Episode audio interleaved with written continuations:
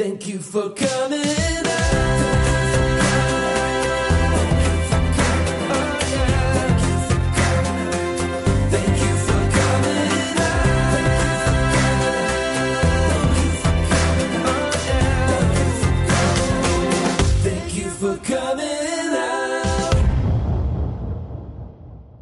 Thank you for coming out. Welcome. My name is Dubs Weinblatt. My pronouns are they, them, theirs, and I am so excited to be here. In twenty fifteen, I founded the Queer Improv Show, Thank You for Coming Out, or TIFCO as we call it, and it is now one of the longest running queer improv shows in New York City. During the show, our storytellers share their coming out stories and then our improvisers bring them to life. Our podcast is a little different. We still have a storyteller share their stories, but instead of folks improvising, we talk about them. And this particular episode is different. We are recording during the covid nineteen pandemic while physically distancing, which means we are not in the same room and we are not using our professional audio equipment. So we're recording over Zoom. So the audio might be a little bit different than what you're used to, but we are all just doing the best we can with what we have. And I am so thrilled about our guest that we have here with us today. Carmelyn P. Malalis, she, her pronouns, was appointed chair and commissioner of the New York City Commission on Human Rights, the city agency tasked with combating discrimination in New York City in twenty fourteen, following more than a decade in private practice as an advocate for employees' rights in the workplace. Prior to her appointment, Commissioner Malalis was a partner at Outen and Golden L L P, where she co-founded and co-chaired its lesbian, gay, bisexual, and transgender workplace rights practice group.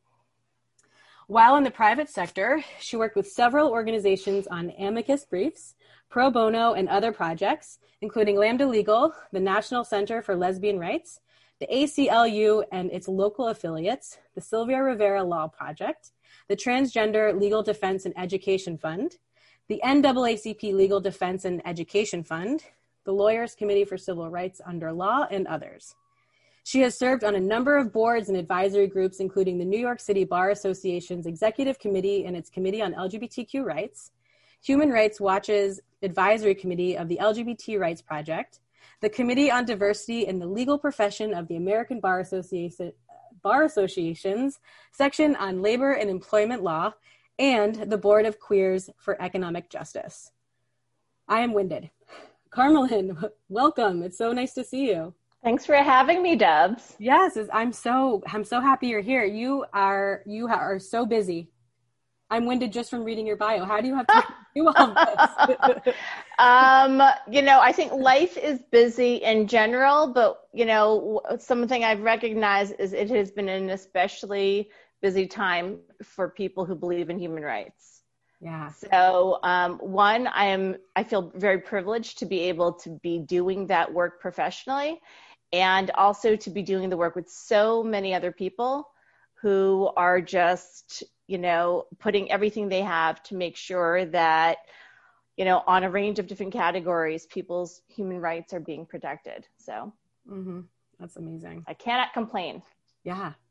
Um, okay. So I had asked for you to bring an object that reminds you of pride or fills you with pride. And I'm curious sure. what you brought. So, you know, I changed what I was going to, I originally was going to bring one thing. And then uh, just two days ago, um, you know, I have two daughters. I have a seven-year-old and a ten-year-old, and we are in deep preparations for Halloween and mm-hmm. and uh, costuming. And um, while my while my wife was helping one of them get some costuming together, my seven-year-old also picked up these rainbow bracelets for our entire family. And whenever my kids do the, you know, th- something like that, it always gives me a really warm feeling inside. Because when we, when they were, when they were even younger, whenever they would see a rainbow flag, they would say, "Oh my God, it's our family flag!" Like oh. they did it. So oh my gosh! The first, the first Pride Parade that they marched in, um, you know, and they've now marched completely from the beginning to end of, I think, three or four, which is a lot for these little ones. Yeah. But the first one, I remember they they saw all the, the pride flags and they were like, everyone's waving our family flag. Waving at us with the family flag. And um and I just love that. So I, I chose and said I to bring this. I love that so much. And I love how little kids' brains work. I was oh like, that's God, our that. family flag. Yes, yes. They, but they felt so welcomed. Yeah. Because of that, because they were, you know, they were marching and they were like, everyone has our, everyone's welcoming us with our family flag. So that's so special. I love that so much. um, I wore a t-shirt that says, we are all in this together. Well said, well said. Which just, it reminds, you know, all of the work that you are doing to create equity among all humans. And we met um, doing a workshop uh, for the Transformation twenty twenty uh, conference of, you know, encouraging young folks to use their voices and vote and, you know, bring bring everyone together. So yeah. This shirt just kind of kind of solidified all of that for me. So that's that's my plan. Love it. Love it. Thanks. Um, so we all have multiple coming out stories. Um, and I'm inviting you to please share with us one of yours. One of mine? Yeah. So, um, so I am now forty-six. I was like, am I forty-six or am I forty-seven? I'm forty-six. I came out, t- um, I came out really to myself and to a handful of friends and to my parents and my sister when I was sixteen. And, um, It was, it was an interesting process in that I had, you know, one of my best friends when I was younger was a, um, a Filipino guy who was just a year older than me. And we hung out and we did a lot of things together. And um, we already kind of had a special bond because we grew up in an area of New Jersey that at the time was very Irish, Polish, Italian, Catholic, but very white. And most people had no idea what Filipinos were. And there were not yet very many um, Filipinos or Filipinx or other, you know, now there's a lot of South Asians in that same area, but there, it was not that way when I grew up. And so also little kids would sometimes make fun of us because of our A P I identity, like, you know, call us different names or slant their eyes. Or, so we were very close for, for many different reasons. And, um, and I, you know, this, I, it, it all go, comes down to this one afternoon where we basically went to like a local McDonald's. We hung out there for like, I don't know, hours, at the end of which we both decided, oh my God, we're, we're gay. Wow. I, and I say that, I mean, obviously there was a lot of inner thought that went into it, but I loved how, I, I just think back to those two young people going to a fast food restaurant, like just kind of an everyday thing that people do, having teenage conversation, like so many people do. And how lucky I was that I had the comfort of had, having this other person um, who I felt close to, that we could kind of come into this together. Mm-hmm. So when people ask about different coming out stories, sometimes I, I focus on what happened, you know, the, the conversations I had with my family or with some of the friends at the time. But right now, just for whatever reason, that is the, that is the image that popped up for me. I love that. Thanks for sharing. Um, I have, I have some follow-up questions. I, there were so many moments when I was in high school and, and part of college before I came out where I wanted to share with a friend how, like, my identity and what I was feeling and the struggling that I was going through, and was so terrified that I would lose that friend or that they would out me to other people. So I kept it really close.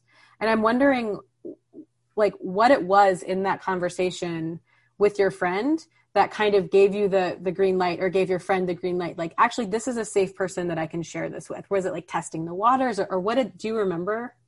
Well, I think it was, like I said, I think it was that we had both experienced the effects of being different mm-hmm.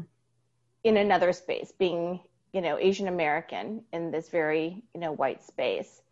And all our families were very similar. So, you know, um, both of our, our parents were immigrants from the Philippines, very religious. So we both grew up Roman Catholic, and, you know, we had gone to Catholic school together actually for, uh, you know, for eight years together. That's how we met. Mm-hmm. Um, and so I think the safety was also thinking about the effects that that type of announcement or that revelation would have in our personal lives. Mm-hmm. So it was a shared feeling of probably a combination of things, probably fear as to how it would land on our families, um, comfort that, oh my goodness, we're both, you know, we're both realizing this at the same time. Mm-hmm. And, you know, I look back and I think too that, um, in my lifetime, I think I've been very fortunate in that I've had very close friends who are, um, you know, at the time when I was younger, boys and girls, and then, you know, now men and women. Um, so close relationships um, uh, in that way. And and now as an adult, you know, I'm I have close relationships with men, women, non-binary folks, et cetera. But when when I was younger, you know, I think that I was probably more fearful of telling my my friends who were girls mm-hmm. about it, because I was fearful that if I told them that, they would think, oh my God, you know, it, it would affect the nature of our relationship, because they would be wondering if our closeness meant something else. Mm-hmm. Um, so I feel very fortunate, actually, that I had that friend who I actually have not spoken to in decades. I would love to to track him down. Oh, if you do, let me know. um, I love a, a nice reunion. Um, were there, um, and we can talk a lot more about religion in this conversation, but I'm wondering if, um, if growing up Roman Catholic, and especially, you know, in meeting this friend at school, um, if religion played a part in any kind of like fear or Um, or I, I don't know, I was gonna, the word that came to mind is guilt, or, you know, whatever uh-huh. it might be to that kind of, d- you know, I have decision. to say, and I think that this, you know, again, so I remain a very um, spiritual as well as religious person. Mm-hmm. You know, uh, we're raising our two girls um, in the Catholic Church as well, uh, which is sometimes challenging. You know, and, um, but I will tell you that I, I kind of credit my spirituality with the fact that I didn't feel any guilt. So I'll use your word. I didn't feel any guilt at all, because I was so, and remain so, in the belief that, you know, God made me, God made me as I am. God loves me as I am. And there is a reason.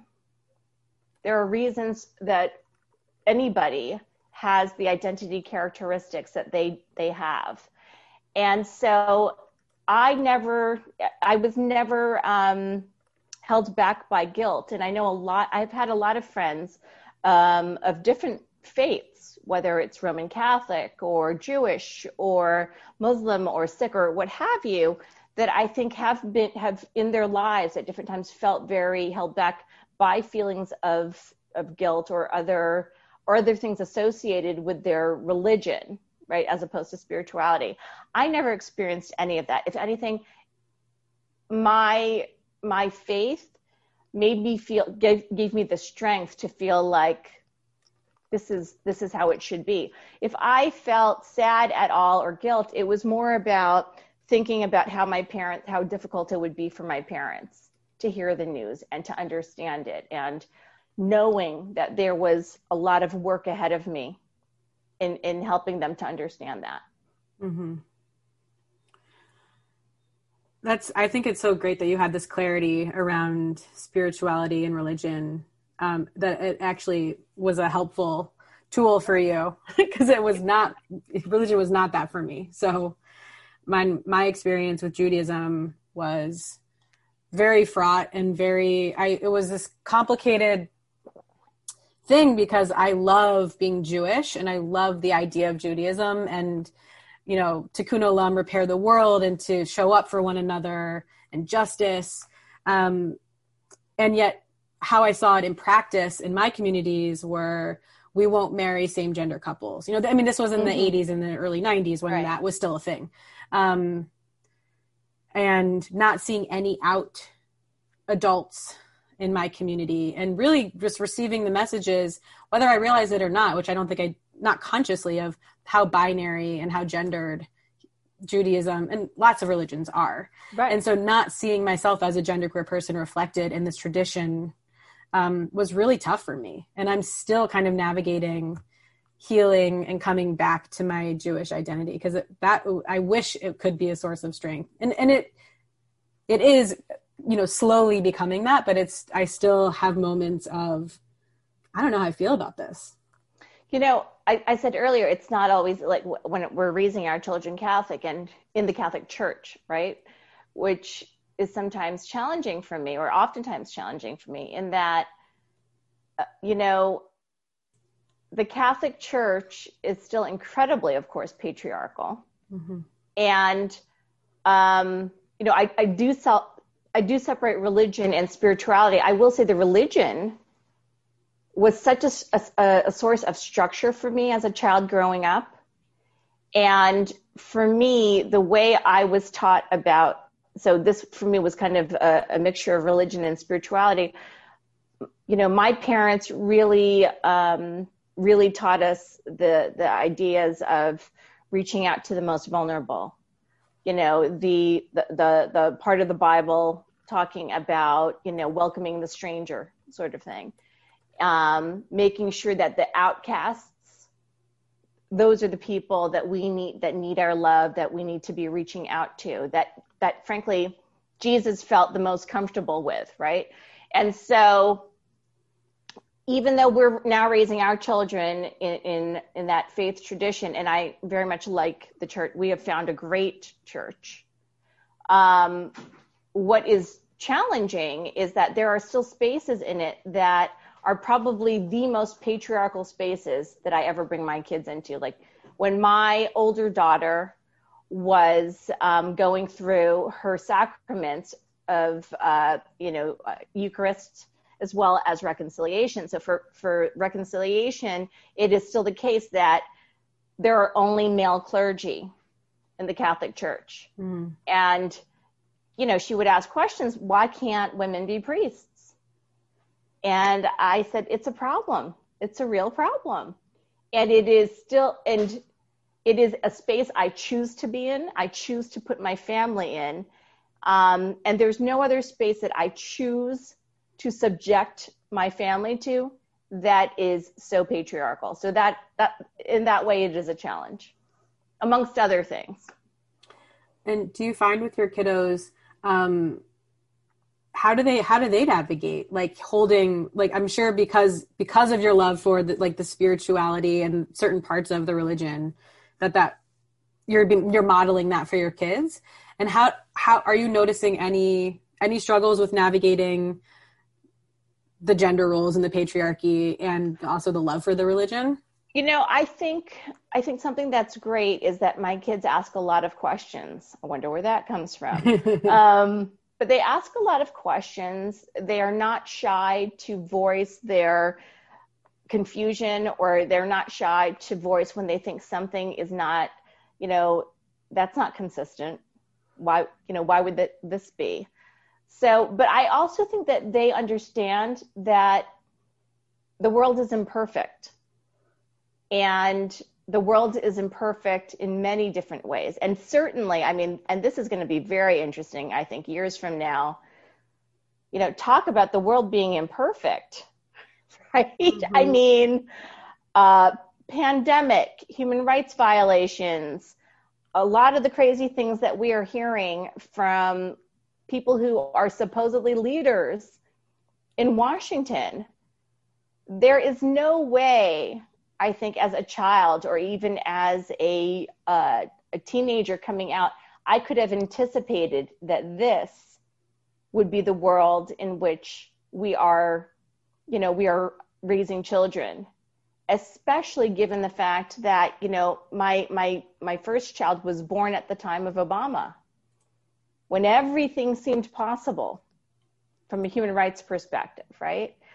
Uh, or many things, I should say, seemed possible from a human rights perspective. So, so they, I mean, I think what a, a lesson that a lot of children their age are, are, are getting, unfortunately, right now in a very upfront, immediate way is that there is a lot of imperfections. We strive to we strive to uh, to address the imperfections that need addressing. And there are some imperfections that we may look at as imperfections now, and we later see the beauty in. So, you know, life is a negotiation. Yeah. Such important skills for kids to have. I, cause I just remember growing up, I think I grew up in a bubble of just not realizing just the magnitude of how imperfect the world is. And, yeah. and, you know, living in this like small suburb that was mostly Jewish, mostly white, like not getting any kind of real world education of like what life actually is and looks like, I think was a real disservice. Not, it's no one's fault. It just, that's what happened. That's just how I grew up. But I think uh, you're right. Like a silver lining of all of what's going on right now is preparing our, the children are our future. And I'm looking forward to the future that they're going to yeah. bring to us. Um,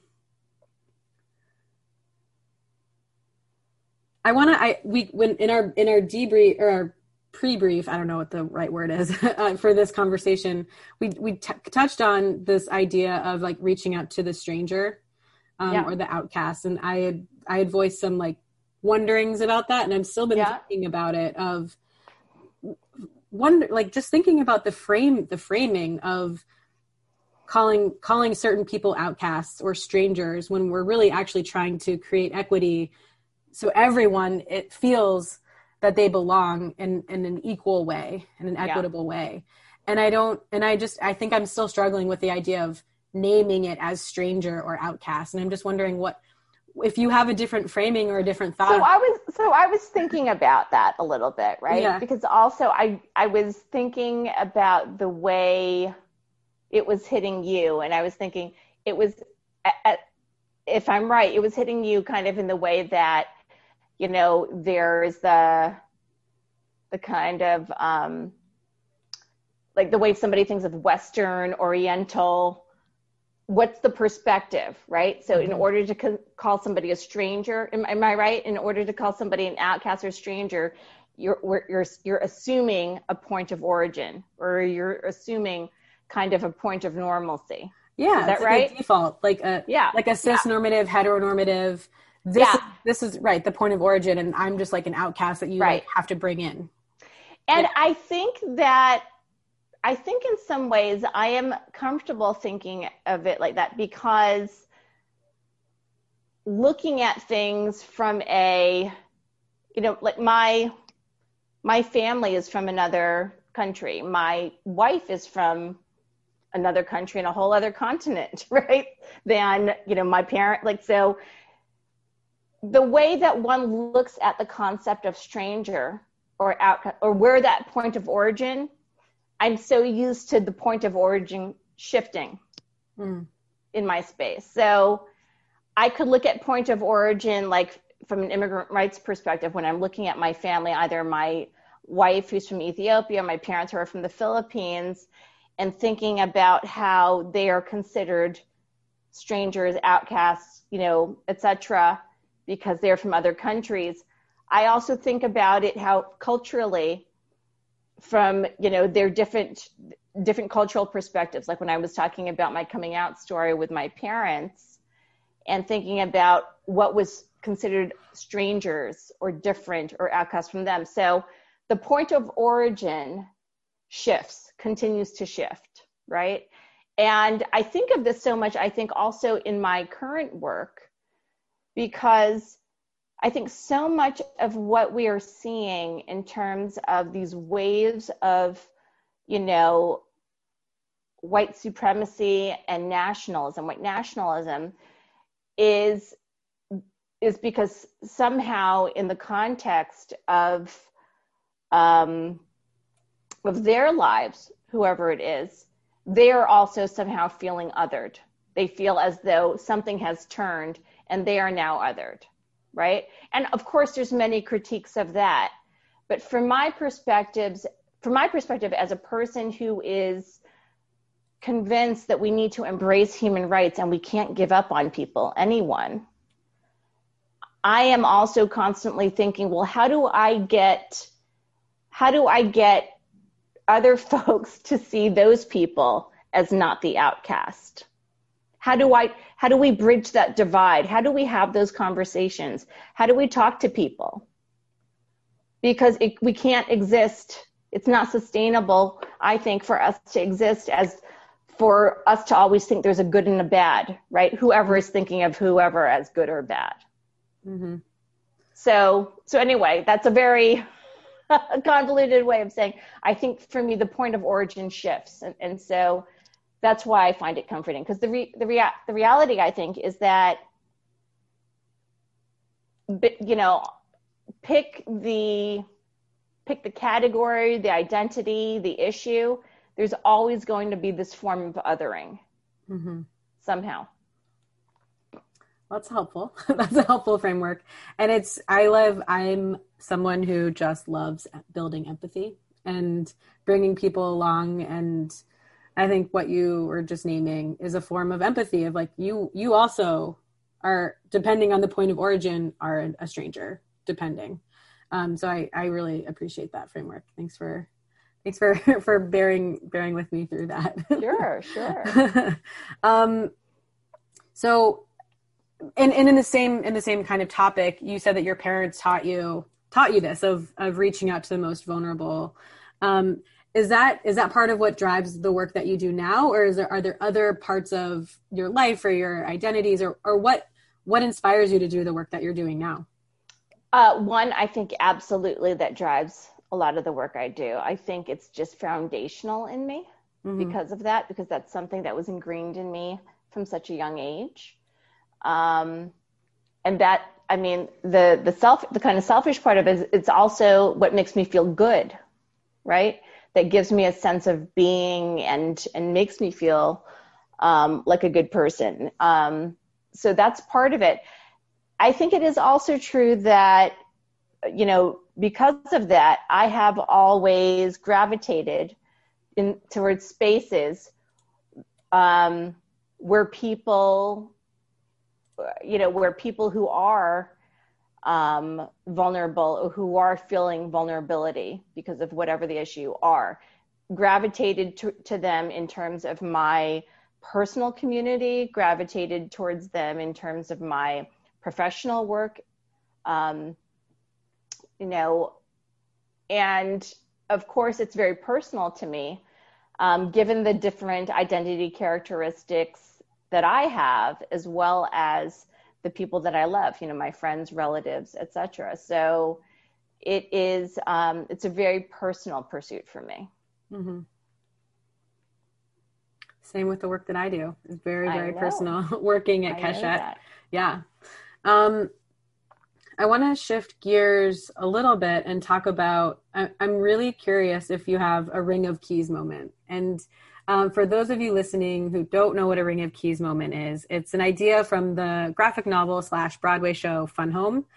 Um, and it's it's the idea of when you see yourself in someone else for the first time, creating a sense of possibility. Um, it's like a true moment of visibility and connection. And I'm wondering if you, actually, this is a twofold question. It, what if if you have had one of those moments, seeing yourself in someone else, and if you've been that person for someone else that you're aware of? Sure. Well, I will say that um, I remember, so the, the Ring of Keys, it's a song, right? Mm-hmm. In Fun yeah. Home. Mm-hmm. And I had forgotten it was an actual song. And so I was able to like go back and play the song, which was nice. Yeah. and I, re- and it made me remember when I was actually watching, I had the, the, um, the great opportunity to watch Fun Home. And when I remember watching it, and the thing that came to my mind was the thing that immediately came to mind when I was listening to the song again. When I was in college, uh, when I was in college, I met a professor. Her name is Kathy Cohen. She now teaches in Chicago. Um, but she was, she was, I'm trying to think if she was the first, she might've been the first professor or teacher that I've ever had who was a queer woman of color. And um, I took every class. I, I would love to see Kathy Cohen again. I don't know if Kathy Cohen will ever hear this, but mm-hmm. and I don't even know if she knows how meaningful she is in my life, but um, I took every class that Kathy Cohen had or offered through, uh, in my college career.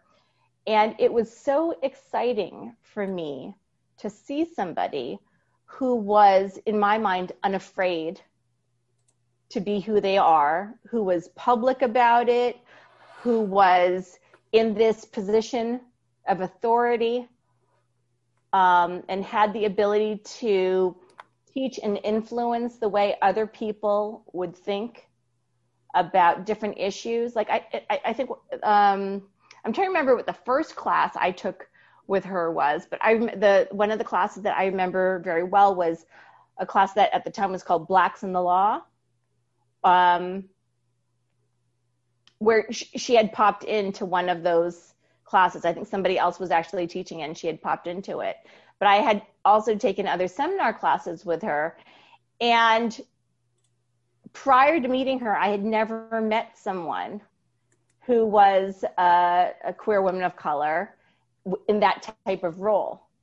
And it's, I, I just remember it so excited me to know that, you know, I could be in a position like that one day, that I could be speaking from my own personal life experience. I could be delving into the communities that mattered to me because I was also a part of those communities. And she gave me the language to talk about power and agency and, you know, community in a way that I had not had prior in my life. So, so definitely it was, it was meeting Kathy Cohen. That's amazing. I, um, I just recently reconnected with a rabbi of mine from when I was younger, um, who really was, um, special to me, and we lost touch over many decades, and I found her and was able to share with her the impact that she had on me. Oh. Um, and so, and, and she was so grateful to hear from me. And now it's, um, it's just, so I, it just, I say that because you wondered about, you know, your professor, and, um, wonder, I wonder what that reunion would feel like if you were to. I know this, this is this is quickly becoming a reunion show. Yeah, you know, right? I'll host it all. Right. Bring out our next guest. Just kidding. Right. Um, and then what about for you? Have you been that that source of visibility to other people that you that you know of? Um, I think I have been, and mm-hmm. you know, so in my in my work as the chair and commissioner of the agency, I am again. I'm so privileged to be in communities throughout the city, um, speaking with people, you know, people of different backgrounds, neighborhoods, ages, et cetera, about human rights and different human rights related issues. And for a lot of people also introducing them to new human rights related issues, or introducing them to the concept of why something is a human right, mm-hmm. or why certain communities need human rights related protections, right? And in that work, I do a lot of school assemblies. I do a lot of things with youth. And one of my favorite things to do when I'm at a school assembly, so it's like usually an auditorium filled with these, you know, uh, young students. One of my favorite things is the moment at which I come out. You know, I either reference my wife or I talk about being a queer women of color or, or something. Mm-hmm. And, you know, there it's a student. So at, at first when I'm talking, some of the students might just be like, you know, checking their phones or whatever. And yeah. I love, there's always this moment when I come out where I could see like the wave of like across a, a row of students. Mm-hmm. There was a, what did she say? And then afterwards, some of the students from that come up to me and they're just telling me things. Mm-hmm. They're not even asking me things. They're just telling me. They'll tell me that they're queer. They'll tell me that they're non-binary. They'll tell me that they're, they think X, Y, and Z. And they'll tell me about what's hap, you know, how that is, how, how, how that identity issue is, is developing in the context of their school or their family or their um, faith community. And I think for a lot of folks, you know, you know, I think one of the things that was hard for my parents, my immigrant parents, when I was growing up, is they they thought, how she, how will she have a future? Mm-hmm. She will always be, you know, she'll always be denigrated. People will shun her. How will she have a future? I think that's the fear of a lot of um, of immigrant families when they find out that they have a queer child. And, you know, I I now like to have these conversations with my parents or some of my relatives, thinking about that history, and then also recognizing that the success, to the extent that someone looks at my career or looks at my position and deems that a success, so much of that was predicated on the fact that I am a queer person of color, mm-hmm. that I embraced it, and that I've done work with that from that place of power and self-love, you know? Yeah. And so I think it is, it is revelatory for some of these students when they're like, wow, she's saying that she is, and she's a commissioner, and she has this government power, and she's here. Wow. And she's Asian, you know, for some folks, mm-hmm. or she's Catholic, you know, for some folks. Mm-hmm. So I think it is revelatory for some folks. Yeah. I love that so much. I have, when you, when you are, we're describing the auditorium, I also, in the work that I do with Keshet, I used to travel the country speaking and teaching. Um, and I often am, they've, you know, the person that where students have never met a trans Jew before or seen themselves reflected in an adult who's, you know, like exactly what you're saying. And it's in it, in the same way when I'm done talking, they come up to me and tell me things. Yep. And it's just, they need the space. They need the safe. I, I, what I'm gathering is they need a safe space to be able to say whatever it is that they're thinking about.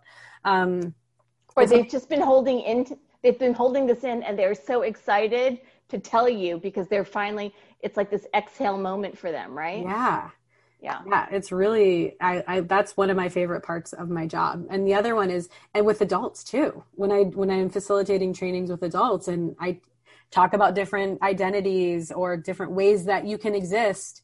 Um, like you said earlier with, um, with Kat Cohen, is that, was that her name? Kathy Cohen. Oh, Kathy yeah. Cohen. I'm sorry. Kat Cohen's a, a comedian. Um, yeah. Like giving, giving you the, the language of like, oh, this is, this is a possibility. And I think that's yeah. what happens too in these trainings with adults of them coming to the realization, same that I have of like, oh, that's a thing. Oh, I can be yeah. that. And it's, yeah. it really is this moment of exhale of, oh, whew.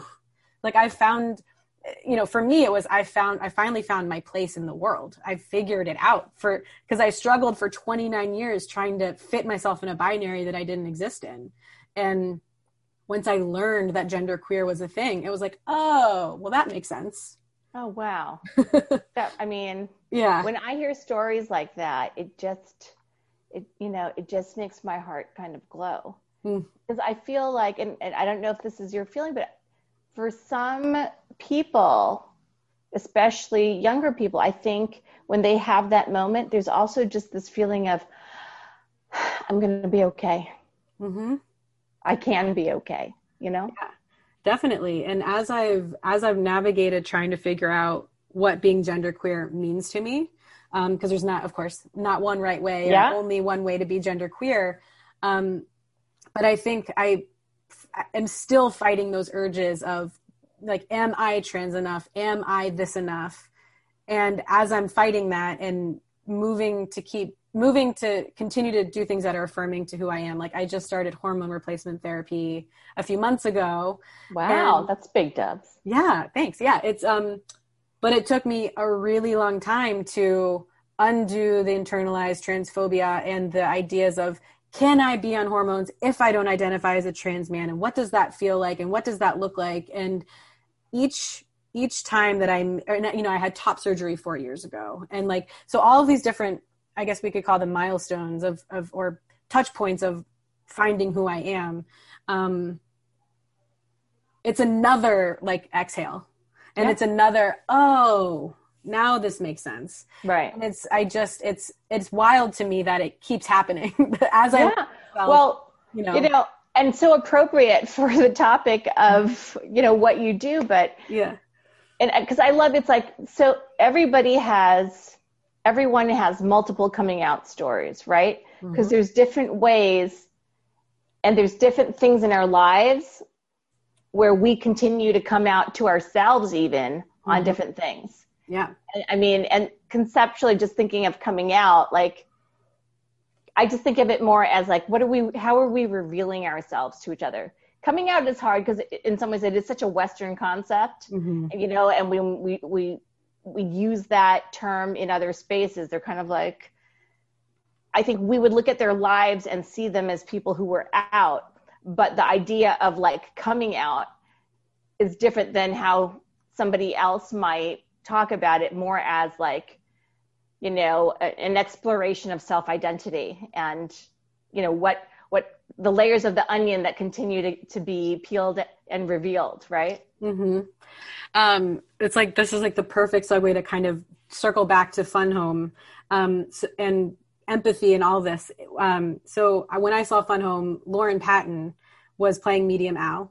Um, yeah. And I, I met Lauren through watching her in Fun Home, and I tweeted at her to come and do Thank You for Coming Out. And at the time she was identifying as a straight ally. And so, um, at the, at that time I had never had an ally show before, but I was like, well, let's make an ally show and see what that will be like. Um, cause I really wanted Lauren to come do the show. Yeah. Um, but what stuck out to me was one of the stories that she told was kind of what you were talking about here. Like, we are all peeling away layers of our onion, whether or not it's L G B T Q or not. It's, you know, coming into ourselves as humans. And yeah, you, she used that kind of, I don't know if she's an onion metaphor, but that idea of we're all in the closet about something, whether it's our, you know, whatever it is. Um, and that, that creates empathy and understanding um, to help, you know, build bridges and, you know. I mean, it- in so many ways, because yeah. it also, I think, encourages a patience. Right? Like mm-hmm. things happen in their time. Things are happening in their time. Mm-hmm. So. Yeah. Um, okay. I don't want to do this, but I have to move us into our last segment, um, which is a uh, very fun, just like rapid fire question and answer. Ooh, so just, okay. um, just whatever comes to mind first. There are no right or wrong answers except one, but again, it's just, it's all silly for fun and games. Okay. Um, pencil or pen? Pencil. Acting or singing? Singing. Dogs or cats? Dogs, even though I had three cats. That's okay. Beach or mountains? Beach. Meat or veggies? Meat. Bagels or donuts? Uh, both. Okay, great. Train or plane? Train. Sweet or salty? Ooh, that's tough. Both. Coke or Pepsi? Do I have to either? Nope. Pass. Uh, uh-huh. Night or day? Uh, night. And favorite kitchen item? Favorite kitchen item? Uh, what's my favorite kitchen item? Probably a knife. Great. So many people say knife. Lots of people say knife. I don't know. I, I don't know. Mine is, I think it's a spatula. You know, I was thinking, I was thinking of my favorite spatula, the one that, like, we have many spatulas in the drawer, but if that one is in the dishwasher or something, I'm like, I'll wash it. So I was thinking, should I say that? But actually I, I thought there's, it's hard for me to do anything if I don't have a knife. Mm-hmm. That's true. That makes sense. Um, Carmelyn, thank you so much for, for spending the morning with me and all of our listeners. This was really special. Thank you. This was a lot of fun. This was a lot of fun. And again, it's helping me also with another layer of onion. It's good to be thinking about these things. Awesome. Thank you for coming out. Thanks again.